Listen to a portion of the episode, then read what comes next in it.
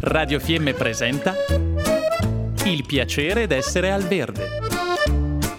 Mille modi per risparmiare naturalmente.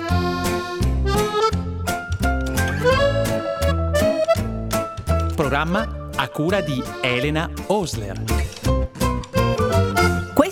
Una puntata riciclona. Da un ultimo sondaggio di Coldiretti si viene a sapere che 8 famiglie su 10 hanno destinato al riciclo gli avanzi della cena della vigilia, del Natale e anche del cenone di Capodanno. Cresce quindi la sensibilità per la lotta agli sprechi, il rispetto del cibo e di quelle vecchie buone abitudini di una volta per cui non si buttava via niente. Insomma, il 77% degli italiani ha consumato gli avanzi delle grandi feste nei giorni successivi. Il 9% delle famiglie ha dichiarato di non produrre nessun avanzo. L'1% ha ammesso di buttar via quello che è avanzato nella pattumiera. E il 2% ha deciso di donare gli avanzi in beneficenza. Il restante 11% ha messo tutto in congelatore. Stufo di tiramisù e zampone, aspetta un po' per prendere coraggio e ributtarsi sui sapori natalizi. Gli italiani per i banchetti delle feste hanno speso ben 2,7 miliardi di euro per arricchire i loro banchetti con carne, pesce, verdure, pasta e quasi un miliardo di questi sono stati destinati a dolci, alcolici e superalcolici. E col diretti, calcolato quanto speso dalle famiglie italiane anche in termini di ore passate in cucina, ha redatto una serie di buone idee da mettere in pratica perché gli avanzi possano diventare un ottimo pranzo di qualche giorno o del giorno successivo. Ricordiamoci, come abbiamo detto settimana scorsa, il cibo non va riposto in frigo quando è ancora caldo. I contenitori poi non vanno ammassati dentro il frigo perché se no non si avrebbe una buona e efficace conservazione. E poi funzionale è dividere tutto in piccole porzioni in modo da consumarle in quantità più gestibili. E quel che non ci sta in frigo, che non vogliamo consumare nei giorni proprio successivi, lo metteremo in freezer. La maniera poi migliore di scongelarli sarà rimetterli in frigorifero e aspettare che scongelino con calma. Il frigorifero infatti consente di rendere costante il passaggio da una temperatura all'altra. Una volta scongelato, entro 24 ore dovremmo utilizzare il nostro alimento e guai guai guai rimetterlo ancora una volta in freezer.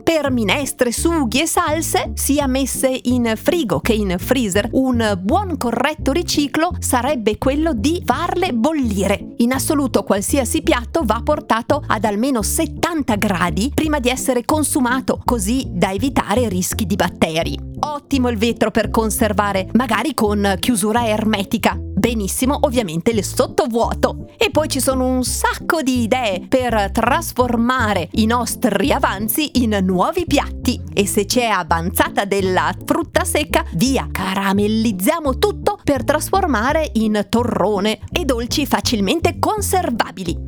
Possiamo riciclare anche la carta da regalo oltre ai nostri avanzi dei banchetti per utilizzarla l'anno successivo. Una buona maniera è stirarla ricordando di togliere il vapore. In questa maniera l'anno prossimo avremo della carta da regalo da riutilizzare che sembra nuova e associato al Natale a qualcuno verrà in mente il riciclo dei regali e su internet si trovano tante idee. Una di quelle che preferisco è semplicemente questa. Prima di Natale, se abbiamo bisogno piacere di avere un tipo di regalo, andiamo a dirlo a tutti i nostri amici, a tutta la nostra famiglia, in maniera tale che facciano una sorta di colletta e ci portino e ci comprino proprio esattamente quello che ci serve. Così non dovremo pensare dopo aver scartato il regalo addirittura di doverlo riciclare. In questa maniera, ogni volta che indosseremo la giacca che abbiamo scelto oppure un elettrodomestico, ci verranno in mente tutti i volti delle persone che hanno contribuito a renderci felici.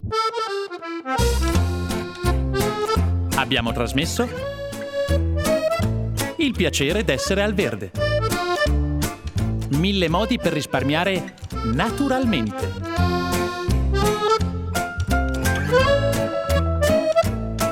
Programma a cura di Elena Osler.